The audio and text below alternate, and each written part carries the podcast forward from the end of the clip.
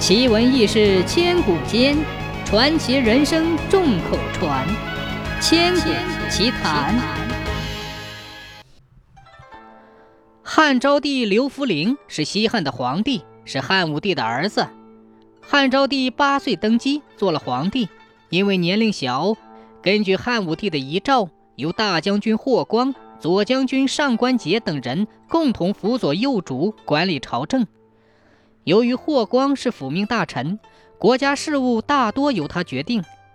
后来，上官桀等大臣对霍光非常不满，为了谋取朝中的最高权力，就伪造了一封燕王刘旦的书信，找人送给汉昭帝。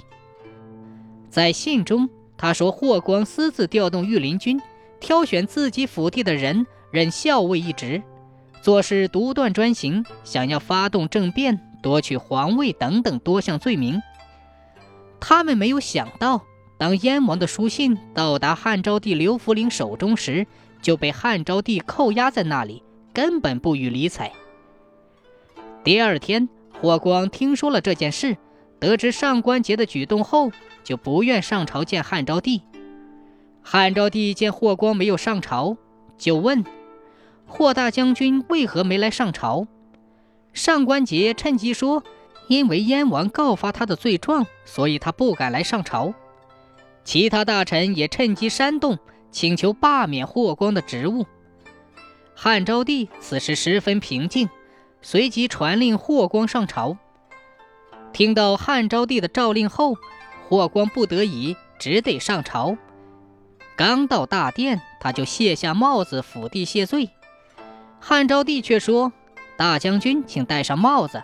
其实我知道那封信是假的，是有人在造谣诽谤，所以大将军是无罪的。众人听了十分惊讶，霍光也十分惊讶，忙问：“皇上是怎么知道的？”汉昭帝果断地回答说：“将军演习御林军，这本属大将军的职责。挑选校尉这事也不到十天，燕王刘旦远在外地。”怎么可能这么快就知道？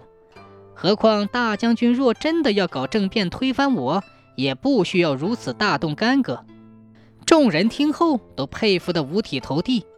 当时汉昭帝年仅十四岁，他一语揭穿了上官桀等人的阴谋，准确的判断使得满朝文武大为赞叹。